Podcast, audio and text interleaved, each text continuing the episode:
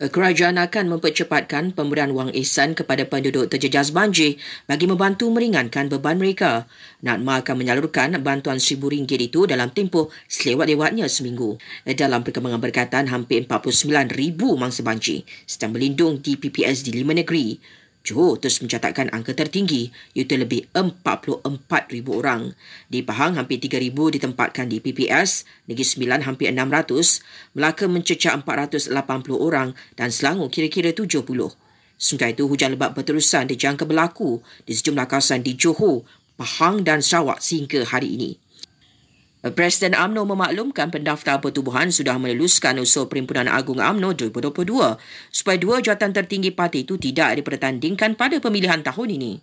KWSP mengumumkan kadar dividen 5.35% untuk simpanan konvensional dan 4.75% bagi simpanan syariah bagi tahun lalu. Dan Spanyol akan melaksanakan undang-undang kesaksamaan gender sempena menjelangnya Hari Wanita Antarabangsa tidak lama lagi. Ia akan menyaksikan perwakilan sama rata bagi jantina termasuk pada senarai pilihan raya, lembaga pengarah syarikat besar dan kehidupan awam yang lain.